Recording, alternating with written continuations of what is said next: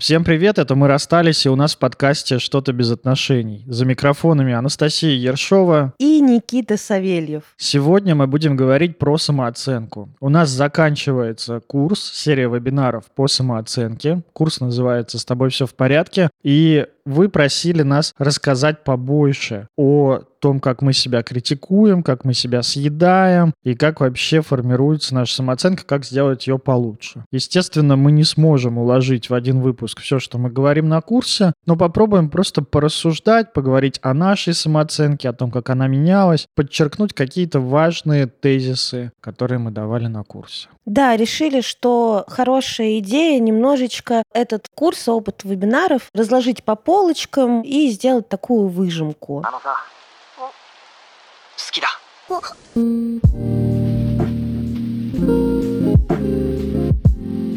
Давайте сразу. Что такое самооценка? Никит, что такое самооценка? Слушай, ну давай я так тебе скажу, как вот я понимаю. Самооценка — это способность определять свой размер, свои навыки, свои качества, свои ограничения, границы и понимать их нахождение в реальном мире. Вот я бы так сказал. Потому что самооценка по факту это набор же каких-то таких психических функций. Если прямо расшифровывать, то самооценка — это способность оценивать самого себя. Но это правда представление человека о самом себе, оценка себя, оценка собственных качеств, чувств, сильных и слабых сторон, но мне не нравится слабых, скорее, там, как бы своих сильных сторон, своих ограничений и их выражение среди других людей в социуме. Да, для меня самооценка, вот метафорически, это такая приборная панель в самолете или в автомобиле. Ты благодаря ей понимаешь, что с тобой происходит, где твоя граница, там, разгерметизирована она или нет, работают ли двигатели, как ты взаимодействуешь с другими самолетами в небе. Ну, это знаешь, как вот у каждой машины, ничего не знаю про самолеты пока что. Может быть, когда я начну летать на самолетах, покупать себе самолеты, буду разбираться и в них. Но вот пока про машины я могу сказать. У каждой же как машины... Как будто ты машины себе покупаешь. Но... Ездит на Ямахе, на мопеде. Блять, вообще-то на хорошем мопеде я тут езжу. Все равно же машины гораздо ближе. В Москве это постоянно такси. Все равно ты так или иначе ну, думаешь, ну, блядь, может быть, взять тачку. Короче, что-то меня это... Это была шутка, можно не оправдываться. Ты вообще просто стебешь меня. Я думаю, что у каждой машины есть же свои достоинства и как бы недостатки. И ты думаешь, ну, типа, BMW, заебись, она такая красивая, быстрая, то, типа, жестковата подвеска. Угу. Там у Мерса помягче подвеска, но там тоже какие-то свои вопросики. Ну и, короче, к каждой машине все равно есть вопросы, да? Ну, типа, вот это могло бы быть лучше, но в целом все заебись, нравится. Воз... Могло бы быть лучше. Вот мы про это поговорим, потому да. что это то, как мы себя сами критикуем, как мы себе пристаем, как мы сами себе, простите, я не знаю, Доебываем Не матного себе. слова, да, взъебываем себе мозг. Я бы сказал, возможности, ограничения и сфера применения. Да. Вот так же... И, и достоинство еще. Ну, ну да. Возможности, возможности, да, возможности, это достоинство. Угу. Для меня вот это вот самооценка. И тут важный момент, про который мы говорили в курсе, о том, что самооценка высокая и низкая самооценка — это все еще неадекватная самооценка. Угу. А адекватная самооценка, она же здоровая самооценка. По сути, для меня вот самооценка — это насколько в контакте с реальностью ты можешь быть. Где реальность — это А, твои чувства, ощущения, физические переживания, психические переживания, твое состояние и так далее. Угу. Где Б — это отношения с другими людьми, В — это отношения с миром. В принципе, это все закрывает. Это контакт с реальностью. То есть самооценка — это то, насколько точно реальности я могу себя оценивать. Да, это сто процентов. Притом реальность — это не то, что мама сказала. Это что, мы сейчас начнем сразу тогда давай говорить о том, как формируется самооценка. Значит, реальность — это не то, что мама сказала. Реальность — это не то, что мама сказала. Реальность — это не то, что хейтер в Инстаграме написал. Реальность — это не то, что подруга нашептала. Реальность — это это Блин, внутренняя опора на ну, самом деле. Ну вот тут такой философский вопрос, типа как определить реальность? Я поняла. Мне кажется, реальность каждый действительно по-своему определяет. Но вот что для меня должно сойтись, чтобы вот назвать это реальностью? Что типа я хочу как-то, могу это и делаю это. Для меня вот это про реальность. Да. По сути, и реальность самооценки, вот что, типа, я хочу быть блондинкой, я блондинка. Понимаешь, вот что оно, типа, сходится. Я хочу, я могу, и я блондинка. Реальность — это какое-то не закрывать глаза на факты. Угу. У меня что-то болит, и я не закрываю на это глаза и признаю, что да, у меня болит, и тогда у меня появляются силы с этим что-то делать. Угу. Или я не закрываю глаза на факты, что, например, за последние пять лет я сменил там 10 партнеров, не оставаясь один, перепрыгивая из одних отношений в другие. Я не думаю о себе, что я там какой-то неудачливый в любви, не думаю о себе, что я удачливый в любви, а скорее просто, ну вот факт такой, феноменология mm-hmm. вот такая. Mm-hmm. Или я смотрю на отношения с миром, и факт такой, что количество денег, которые я зарабатываю, вот такое. Или Сложность. И, например, оно меня не устраивает. Да. Или оно меня полностью устраивает. Потому что, я думаю, в наше же время ты смотришь 20-летние тиктокеры, э, супермиллионеры, и начинается все равно эта внутренняя гонка, что, типа, блядь, наверное, надо больше денег, надо быть миллионером. А вот я скажу... И вот это и есть внутренняя дрочка. А вот я скажу, все... Откуда готовилось нападение? Да. Почти, наверное, все проблемы с самооценкой, вот о которых люди думают, они возникают из несоответствия представления о себе с реальностью о себе. Потому что когда мы смотрим тех же самых тиктокеров, которые зарабатывают миллионы, мы ожидаем от себя того же. Угу. Совершенно закрывая глаза на реальность, на то, что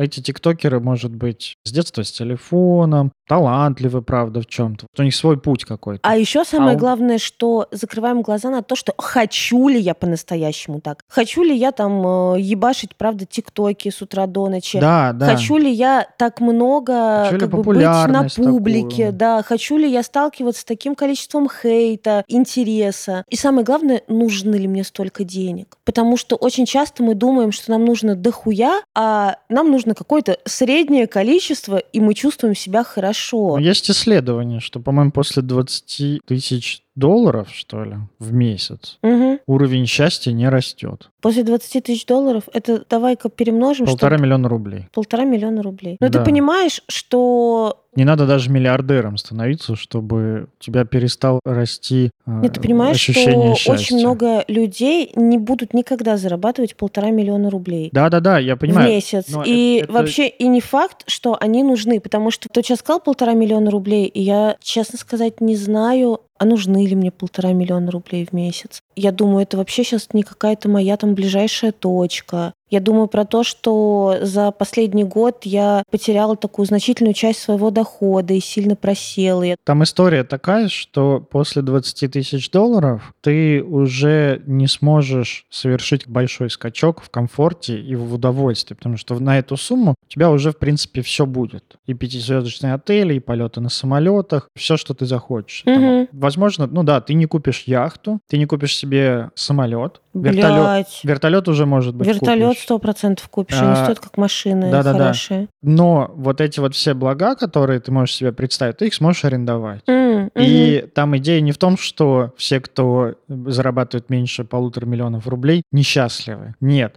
какой-то глобальный вот это вот переключение с какого-то вот дискомфорта на нормальную какую-то жизнь, он происходит на сумме сильно меньше, и она для всех разная. Угу. Это как график, знаешь, какой? Первые 80% у тебя будет резкий такой рост. А потом почти по прямой. А потом почти, ну, маленькие-маленькие улучшения. Но это ага. как я занимаюсь ютубом своим, я могу купить себе какую-нибудь недорогую камеру за там 500 долларов, да, за 600 долларов, и качество моего видео там на 80% поднимется. Я куплю себе просто какой-то свет, тоже за 100 долларов. Качество моего видео там на 80% поднимется. Но если я буду вкладывать там еще десятки тысяч долларов в новую технику, то у меня качество моего видео вот ну, от обычной момент камеры условно встанет. Будет подниматься уже там на 1%, на 2%. Угу. То есть вот маленькие-маленькие допилы. И вот сумма 20 тысяч это уже после маленьких допилов. Но мы отвлеклись. Мы говорили о том, что проблема самооценки начинается там, где мы ошибочно оцениваем себя и окружающий мир. Да, причем э, ошибочно оцениваем, знаешь, правда, я думаю, это тоже неврозик, и это то, о чем э, многие участники у нас пишут на курсе, что чаще всего мы неадекватно оцениваем себя неадекватно низко. Да, неадекватно в минус. Неадекватно в минус. Есть люди, которые оценивают себя неадекватно в плюс. Ну, правда, есть. И это тоже некоторый невроз, которым нагружают родители, что вот мне мама говорила, что я самая умная в а классе, это... что я самая классная, что все мои друзья ничтожество, а я лучше всех. Я думаю, это одна медаль. Конечно, одна потому медаль. Потому что оценивать сильно высоко и сильно низко это одна медаль, потому что когда я ставлю себе высокие какие-то стандарты, я их не достигаю, естественно, потому что моя реальность где-то посередине. И я ощущаю себя на полном дне. Это вот такая вот качеля, угу. которая... Солнышко, блядь, которая, с переворотом. Которая увеличение амплитуды наверх увеличивает пропорционально амплитуду и вниз. Чем больше ты от себя ждешь какой-то гениальности и грандиозности, мы про это поговорим еще сейчас, тем ниже ты себя будешь ощущать. Угу. Ну, тем жестче ты себя хуесосишь. Да, поэтому если представить таким графиком, вот представляете себе синус... Ну, это как с наркотиками, с эйфоретиками. Сначала супер эйфория, потом супер откаты. Но только там идет э, такое снижение эйфории со временем, потому что резистентность появляется, а откаты ухудшаются угу. наоборот. А здесь, наверное, не так. Здесь скорее простая синусоида, типа минус один, плюс один, и правда. она вот так ходит. И работа про самооценку и переход к здоровой самооценке, по сути, это уменьшение этой синусоиды. Да. Уменьшение по амплитуде, чтобы она была не минус один плюс один, а там, например... 0,3-0,3. Плюс 0,3 минус 0,3, да. да. Уже сильно меньше будет возникать напряжение, и переживание, что я сильно отличаюсь от того, каким я себя представляю. Угу. Тогда жить становится сильно проще. Поэтому, если вы думаете о работе, о своей самооценке, то вам, ну, тут точно идея полюбить себя, она очень непонятная. Господи, Ос... обожаю, блядь. От, По, от... Ну, полюби себя уже нахуй. Отпустим ее, да. Скорее про снижение ошибочной разницы между реальностью и представлением о себе.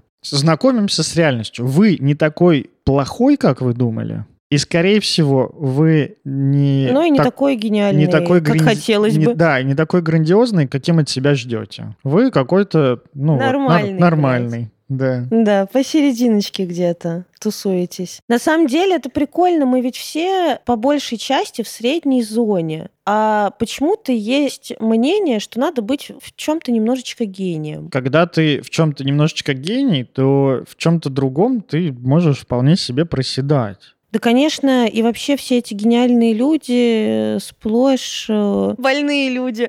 Спасибо ну, за обесценивание. В смысле, я имею в виду вот люди с такой прям ярко выраженной гениальностью. А, ну Правда? Да. Аутические. ну, с психиатрическими, конечно, с психиатрическими диагнозами, конечно, потому что условно такая здоровая психика, ну, понятно, что у всех болит что-то разное, но вот это как бы все мы берем за условное здоровье да, в гештальте. Вот как бы условно здоровая психика, конечно, вон у нас э, друг э, терапевт наш говорит, что, блядь, здоровая психика это скучная психика. Потому что все, блядь, нормально, все понятно. Так а когда амплитуда у тебя уменьшается, Конечно, никому правда... не надо ничего доказывать, но и я и не говно, если живу себе свою хорошую, спокойную жизнь. Да, да, да. Очень редко такие люди идут ну, президенты. Как бы, ну да, сильно раскачивать народ, да. двигать какие-то идеи. Но они что-то могут проявляться на каком-то уровне, где-то вот в каких-то своих касаниях. Но в целом вот эта вот боль того, что, не знаю, нужно вести за собой толпу, собирать армии, захватить мир, они пропадают. Да-да-да. И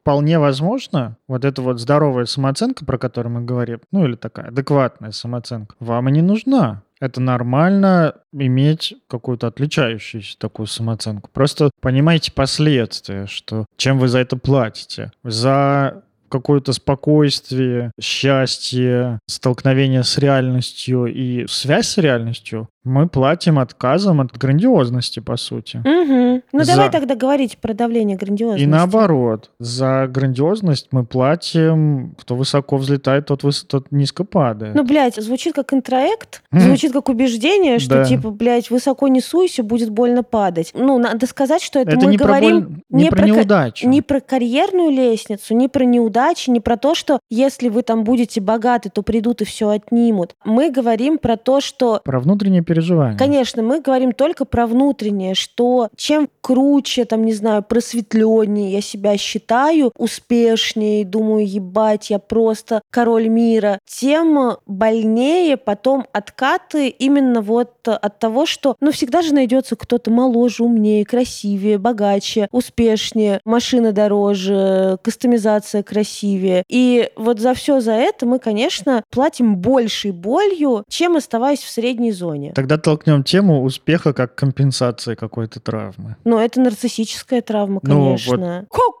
Какой? Какой интересной травмой компенсирует сверхуспешность? Никит, не знаешь? Что-то я забыла матчасть. Да, да. Когда, например, я в своей терапии работаю про нарциссическую часть, у меня нет задачи полностью перестать быть таким нарциссичным. У меня есть задача просто научиться себя поддерживать, когда мне стыдно, и не сваливаться сильно вот вниз. Когда Но... мне стыдно быть простым. Да. Но вот сам вот этот вот кайф от каких-то нарциссических черт, он вообще-то тоже есть, потому что благодаря им я как-то больше проявляюсь. Благодаря, Ой, благодаря им я больше им, от себя Никита, требую. благодаря им ты снимаешь самые красивые рилсы в Инстаграме, блядь, самой охуительно выдроченной картинкой. Ты просто, я смотрю на твои рилсы и думаю, ебаный рот вообще. Вот, типа, я не смогу так никогда. Потому что вот для такой красивой картинки, я не знаю, блядь, я бы обожаю твой перфекционизм, который распространяется там на то, что мы делаем совместно. Но когда я смотрю на твой перфекционизм, когда ты вот делаешь для себя, я думаю, пиздец, когда мои рилсы будут из говна и палок. И выложено ВКонтакте. Ну, не настолько. А ну, извинись. Нет, в этом нет ничего плохого. Просто, блядь, просто... сегодня ты как бы не помогаешь себе, ты делаешь только хуже. Извините за эту шутку. Я надеюсь, ВКонтакте не будет на нас обижаться. Я планировал как раз выложить свои рилсы и туда тоже. Блять, еще и оправдываться передо мной, извинись. Ты меня лошишь. С тобой просто поржал. Спасибо большое, мне очень приятно было. Видишь, не смог, не смог присвоить, пришлось ударить в ответ. Да, прости, что отпиздила тебя похвалой, Никит. Да, не смог присвоить комплимент, ударил в ответ.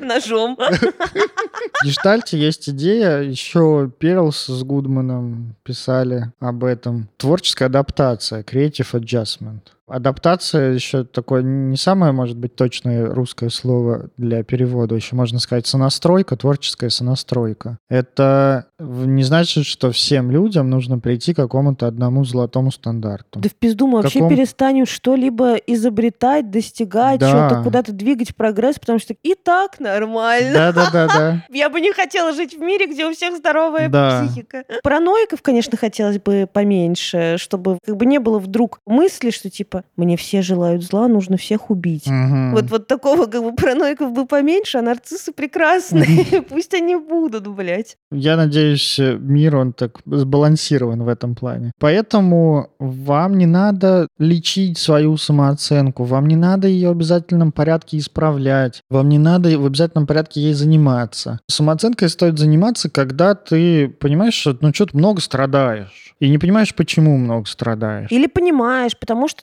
прямо сложности с границами. Например, ты считаешь себя не очень достойным любви, но вот раз уж эти люди меня вот как бы полюбили, там, друзья, не знаю, партнеры, раз уж меня взяли на эту работу, то, значит, лишний раз отсвечивать не буду, буду на все соглашаться. И в итоге беру сверхурочные, э, не могу отказывать партнеру, не могу отказывать друзьям и уже зашиваюсь. Понятный кейс. Понятно, что да. хотелось бы, чтобы все-таки внутри отношений всех я бы мог отказывать и как-то восстанавливать вообще свои границы и знать свои границы. Тогда, да, клево заниматься самооценкой, пониманием, что я все-таки достоин любви, я достоин поддержки, достоин хорошей работы, хороших отношений и того, чтобы меня любили, даже если я неудобный. Да, там, угу. если я отказываю. Короче, вы можете сами выбрать себе, какая самооценка вас устроит. Насколько вы близко к реальности хотите быть, сколько вы готовы за это платить. Это правда. А что, Никит, расскажи про свою самооценку самооценку. Мне нравится, что у нас с тобой травмы разные. Понятно, что не бывает так, что живет человек совсем не задетый нарциссизмом, да, ну потому что общество у нас достаточно нарциссическое, и даже если у тебя нет нарциссической травмы от родителей, то нарциссический радикал все равно есть у всех. Понятно, что мы с тобой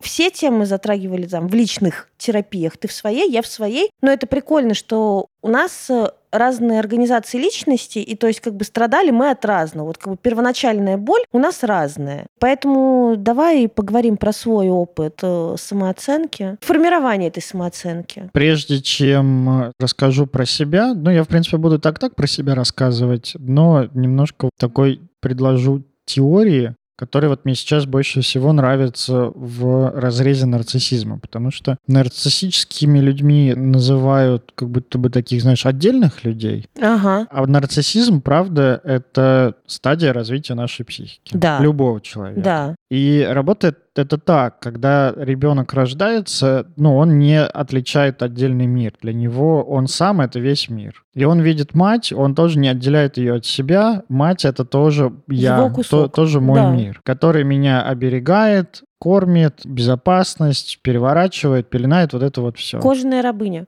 Да, да. Нет, даже не рабыня, потому что в рабыне нужна субъектность. А, да, это не точно. рабыня, это как бы само все происходит. Это мое продолжение. Да, да, там нет даже никакого мое, то есть типа все едино. Mm.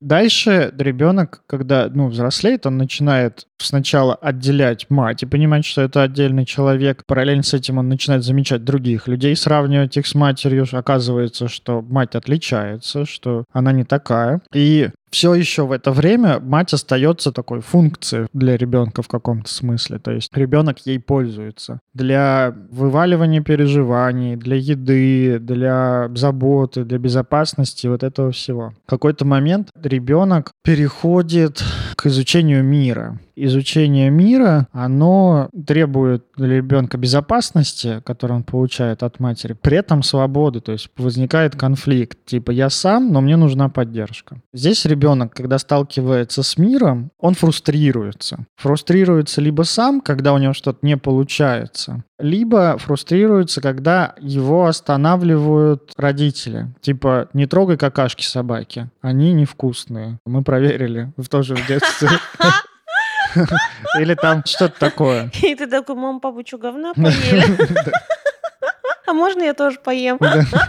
Да. Сама фрустрация по себе, она стыдная. Это то место, где впервые появляется стыд. Стыд угрожает ребенку отвержением, что раз я потрогал, мне сказали нельзя, значит я какой-то не такой. Меня, ну, скорее ну, всего, ладно, отвергнут. там как бы сказали нельзя, сказали фу, ну, блядь, фу. ты что, в говне извалялся? Ну что-то такое. Вот. Как-то, короче, остановили. И здесь очень важный момент. Вообще все детство это важный момент. Это один из особенно важных моментов. Родителю соблюсти, понятно, что это нереально на 100%, но можно пытаться стараться быть просто достаточно хорошим в этом плане. Соблюсти вот это вот место между социализацией ребенка и обозначением реальности мира. Типа так делать можно, так делать нельзя. И поддержка ребенка, что я вижу, что ты расстроился, но все равно тебя люблю. Я здесь с тобой. И вот этот вот момент у многих происходит, ну, так себе. Либо слишком много фрустрации и слишком мало поддержки, либо слишком много поддержки и слишком мало фрустрации. Это я сейчас очень упрощенно упрощенно сказал. И если в первом случае, когда слишком много фрустрации, слишком мало поддержки, то в итоге получается такой скрытненький нарцисс. Нарциссизм — это, по сути, недоразвитая до здорового состояния психика. Ну, до какого-то взрослого состояния. Mm-hmm. Не здорового, в смысле плохого какого-то, а вот до взрослого такого. Это будет тогда такой скрытый нарцисс, который много так завидует, много стыдится себя, фантазирует много, убегает в мечты и так далее.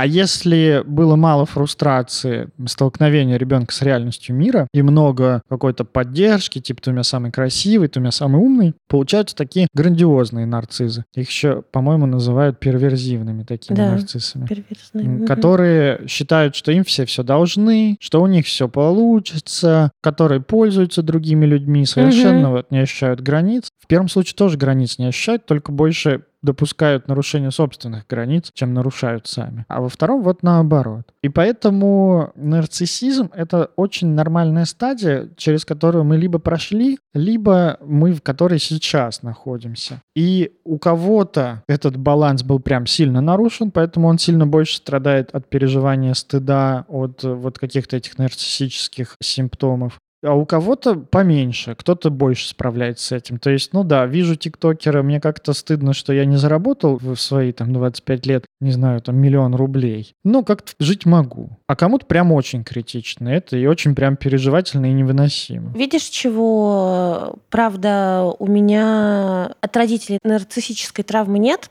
я думаю, я вижу тиктокера, который заработал, там, не знаю, в 20, и думаю о том, что, типа, блядь, жаль, у нас не было тиктока в 20 телефонов, и жаль, что мы то поколение, при котором появился интернет, mm-hmm. а не при котором уже было много технологий э, развито. Я скорее с сожалением откликаюсь, завистью, с сожалением, но без стыда вот, uh-huh. за себя. И это прикольно. Я вот как раз в момент, когда пришел в терапию, и до этого, мне как раз было стыдно. Ну, уже в 12 лет начал искать книги о том, как зарабатывать в интернете. Маленький сетевик. Вступайте в мою бриллиантовую команду. И вот сколько я себя помню, мне важно было быть лучшим, крутым, и это был мой такой способ получения любви способ получения близости, который я так и не получал, потому что крутость, ну, не дает любви. Крутость mm-hmm. дает восхищение, крутость достаточно одинокое чувство, потому что ты, значит, круче всех остальных. Это значит, с тобой никого рядом нет, все mm-hmm. ниже тебя. Mm-hmm. И моя самооценка была примерно такая. Я очень многого от себя ждал. Я ждал, что я буду зарабатывать миллионы, покупать автомобили, радовать родителей, покупать им дом, себе дом, летать в всякие там отпуска, быть актером, моделью, вот еще что-то такое, быть суперизвестным, красивым, вот это вот все. И, естественно, от столкновения с тем, что я неизвестный, не зарабатываю или зарабатываю мало. Недостаточно для миллиардера, вот так. Ну, сильно меньше, да. Ближе к миллиону, чем к миллиарду. Типа 2 миллиона? Нет, 400 рублей. Вот, я зарабатывал ближе к миллиону, чем к миллиарду. Это меня не устраивало. Естественно, здесь было очень много стыда. Для меня люди делились на те, кто круче меня, и те, кто хуже меня. Таких, как я, не было вообще. Я такой уникальный был посередине. Как говорится, не пришей к пизде рукав. Типа и не бедный лох, и не богатый счастливчик. Да, да. Серость. Серость. Обыденность. Да, да. Посредственность. Это было ужасно. Переживалось ужасно. Не то, чтобы я перестал быть посередине. Да, я думаю, что сейчас все на том же уровне. Ну типа, да, все еще ближе. Серость, посредственность еще ближе к миллиону. Я все еще ближе к миллиону, чем к миллиарду. Но переживается это совсем по-другому. Ну, переживается это уже так, ну да, нормально. Работаем. Работаем дальше. Да. В терапию я пришел как раз с запросом «хочу больше зарабатывать». И в итоге первые три года мы не говорили про деньги вообще, мы говорили про стыд. Больше всего сессий у меня было про стыд за вот все мои, сколько, больше шести лет терапии сейчас. Сейчас я иногда про стыд говорю. Сейчас, слава богу, у меня получается уже поддерживать себя и не вываливаться вот в дикое переживание, что со мной что-то не так, и остановку какого-то действия. Поэтому вот такая, короче, у меня была самооценка. А у тебя Самооценочка. Какая? Сейчас, мне кажется, я гораздо ближе к реальности, чем тогда. Это прям точно. Да сто процентов. Я гораздо ближе к реальности. Мне не кажется. Иногда мне сейчас даже кажется, что я слишком близко к реальности и перебью в каких-то местах. А можно было бы немножко это, оторви, оторви башка сделать. Оторви башка. Так прикольно, ты говоришь, что большая часть сессии вот за 6 лет терапии у тебя была простыд. Я думаю, большая часть моих сессий за 6 лет была про... Про отношения. Да, про отношения, причем с другими. Про Даже не столько... Да, людьми. про взаимодействие с людьми. Короче, правда, у меня в семье там от родителей есть травматический опыт, но самый мой травматический опыт это опыт травли. И вот он накладывается на всю, сука, мою жизнь. Я хочу что-то... Для тебя общество было опасное, да. а для меня либо крутое, либо отстойное. Да, а для меня опасное, реально. Угу. То есть э, у меня не было сомнений в том, что я там, не знаю, веселая, например, артистичная, в том, что мои идеи какие-то прикольные вообще-то. Но постоянно я сталкивалась с ужасом, что меня не примут, что вот такая, какая я есть, я не нужна. То есть меня вот любит ограниченное число людей, потому что вот они меня уже узнали, и поэтому они меня любят. А все остальные... Тебе безопасно было со знакомыми. Типа то, что ты знаешь, безопасно, открыта карта. Да. А закрытая карта несла много опасности. Да, незнакомые люди несли много опасности, потому что в любой момент могло оказаться, что я не нужна такая, что мне надо стать другой. Это прикольно, потому что я там сталкивалась с опытом травли, вот я только сейчас это поняла, вот прям вот в эту секунду. Пожалуйста, за инсайт. Инсайт. У меня тут на Бали случился инсайт.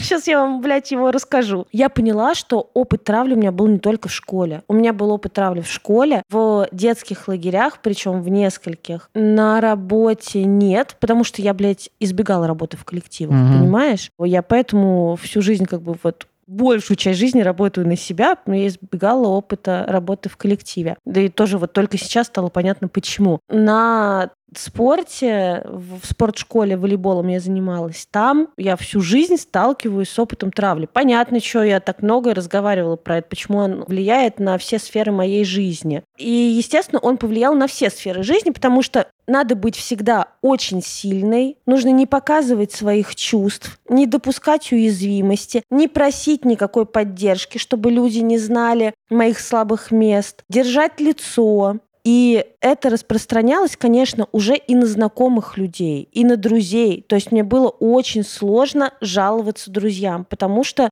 зачем им нужны мои проблемы. Но по сути это все защищало мою уязвимость. Я не буду жаловаться, я не буду просить помощи. Я правда сама могу просто, блядь, все. Реально, если надо будет построить дом, я думаю, да, ну я смогу сама построить дом. Вот настолько я могу как бы все сама, просто для того, чтобы никто вдруг не ударил под дых. Не сталкиваться с отвержением. Понимаешь, с внезапным отвержением, ведь никогда это не так, что ты идешь и знаешь, что тебя не примут. Угу. Ты приходишь, все нормально, и в какой-то момент на нахуй. Угу. А вот с Настей мы больше не общаемся. То есть ты в один день приходишь в школу, с тобой никто не разговаривает, а потом тебе говорят, мы решили, что с тобой мы не будем разговаривать. Угу. Ужасно. Типа и тот, кто будет с тобой разговаривать, они тоже попадут в игнор. И ты стоишь и думаешь, а что я сделал, блядь? А ты нихуя не сделал. Вот ты просто жил как-то собой, как-то с кем-то поссорился, а потом такой ответ от Вселенной. Конечно, очень страшно и быть собой, и, конечно, абсолютно точно нельзя показать, что тебя это хоть как-то волнует, ну, потому что тогда совсем разорвут на куски. Ну, типа, не даешь вообще никаких даже поводов подумать, что эти доспехи снимаются. Ты просто ходишь железный всегда. И я огромную часть своей жизни проходила железная. С тобой уже, когда мы были не вместе, и уже достаточно долго были не вместе, это уже много терапии у тебя и у меня. Больше года, блядь, терапии. Когда я попала в этот кассовый разрыв еще в бизнесе по подбору нянь,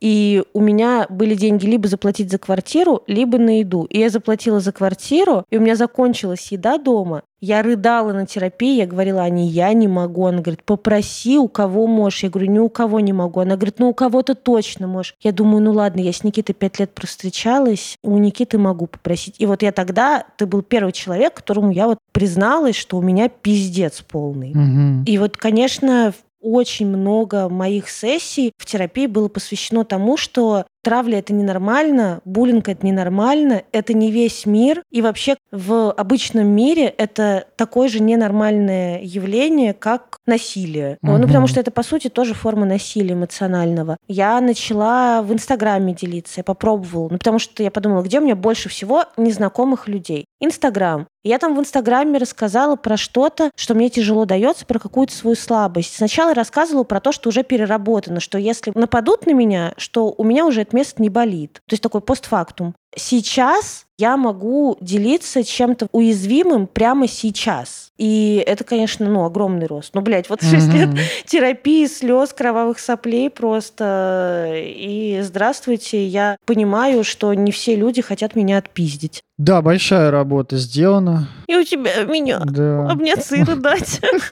Ставьте нам плюс комментарии в телеге, кто растрогался от наших историй. Мне кажется, моя история сложнее растрогаться, потому что она такая, ну, больше нарциссичная, она больше не про чувства, она больше вот про крутость, там, где грандиозность, там, правда, мало чувств. Самое прикольное ведь, что там, где грандиозность, это снаружи мало чувств, а внутри же, правда, это такой одинокий пирожочек, который очень хочет любви. Да, в нарциссическом угаре очень много одиночества, стыда, Стыд, по сути, вот смотри, ты говоришь, ты про отношения работала, а я про стыд. А стыд, по сути, это же социальное чувство. Конечно. И стыд это тоже про отношения с другими людьми. И со временем в своей терапии я приходил к тому, что вот через эту крутость я пытался получить близость с людьми. Я пытался получить, ну, какое-то ощущение, что я с кем-то, что я один из каких-то, что я принадлежу какой-то группе людей. Получить принятие, что да, да. вот ты типа ты ценный, ты важный, Приня... ты нужный. Принятие, разделение каких-то переживаний, поддержку, и вот просто, что со мной могут быть не обязательно крутым, просто вот каким-то быть. И чем ближе я подходил к пониманию этого, тем больше было больно от отсутствия этого. После того, как вот получилось это пережить переживание какого-то тотального одиночества, потому что я не, не чувствую себя принятым, не поддержанным каким-то и разделенным, стало сильно проще вот именно с этой нарциссической чертой, потому что больше я не пытаюсь через успех получить это. Потому да что я помню это была такая еще... попытка бесконечная. Я же помню тебя до терапии, и вот то одиночество, про которое ты говоришь, ты знаете, когда вот эти вот недостаточно хороши, чтобы быть друзьями, чтобы с ними чем-то делиться и открывать душу, потому что это вот как бы плебеи не угу. поймут. А вот эти вот даже не знают про мое существование, а хочется к ним, там условно хочется тусить с Помпеей. Угу. Ну, это же правда очень больно. Это же то, о чем ты говоришь. Типа, таких, как я, нет. Да. Есть хуже и лучше, а да. а таких, как я, нет. Угу. Ходишь такой один, как этот Валя. Да, правда. Мы хотели вам в этом выпуске рассказать еще про самокритику, про границы, как они ну связаны с самооценкой, про давление грандиозности и про то, как оно влияет на начало нового дела, про сам предъявление. Значит, мы заболтались. Поэтому, потом как-нибудь расскажем. Поэтому потом как-нибудь расскажем. Или вообще лучше приходите. Вот у нас пока что еще открыты продажи курса. Мы думаем о том, чтобы закрыть и не открывать до нового потока. А новый поток будет только в сентябре, потому что я уйду в длинный отпуск летом. Да, в общем, мы пока что что у нас еще остаются под открытыми продажи курса, там все выпуски есть в записи. Если вы хотите побольше узнать про самооценку и, что самое главное, провести исследовательскую работу, потому что там очень много у нас упражнений, на каждый вебинар есть одно, два или три упражнения. Если вы хотите поближе узнать свою самооценку, понять, что вам там откликается, что у вас там болит, и как-то пойти в ту сторону, чтобы решать, чтобы как-то адаптироваться к тому, что у вас есть, то добро пожаловать на курс. Мне кажется, это самый универсальный вот наш продукт, который мы сделали, самый ну, это база. базовый. Да, да, это база, правда. Бейс — это база. Бейс — это база. база. Спасибо, Никит. База. Сразу видно, что ты год э, учился в Америке. Бейс. Бейс — это база. Смотрите, если вы хотите, вот прямо сейчас вам не втерпешь, то есть записи. А если вы хотите вот так вот типа вживую, в онлайн, прям вот в онлайн времени, в онлайн пространстве задавать вопросы какие какие-то нам с Никитой, то тогда в сентябре приходите. Нам надо сделать какую-нибудь форму предзаписи. Короче, да, вы хозяин своей жизни, делаете выбор самостоятельно. С вами сегодня за микрофонами была Анастасия Ершова, психотерапевт, блогер, предводитель всех счастливых и основатель клуба «Подруга подруги». Ух ты, ты выговорил! И Никита Савельев, практикующий гештальт-терапевт в процессе обучения, блогер, продюсер, предводитель всех красивых, отец-настоятель YouTube-канала молодого, но подающего надежды. Ну, я больше сейчас тиктокер, чем ютубер. Пока что. О, и старый тиктокер. Ну, потому что уже не молодой тиктокер, не да, юный тиктокер. полтора, два месяца уже выкладываю. Уже все, старый. Я имею а в смысле возраста? Ты стар... Вы сейчас Никитины глаза. Ты старше меня, ты сама старая. Отстань. На две недели я тебя старше. Отстань, нихера не старый. И 31-летний тиктокер Никита это было, Савельев. Это было не обязательно. Репостите нас, пожалуйста, в своих э, сторисах, в социальных сетях, рассказывайте о нас друзьям, пишите нам приятные комментарии, неприятные не пишите, оставьте их себе и своему терапевту, там их обсудите. Напишите, как вам понравилось, и вообще вообще, как вам идет э, эта серия выпусков «Что-то без отношений». Все, пишите нам это в Телеграме, будет вообще здорово. Мы почитаем с удовольствием. Да, канал наш называется в Телеграме «Великолепные бывшие». Сразу понятно, кто создавал. Всем пока! Пока! Пока!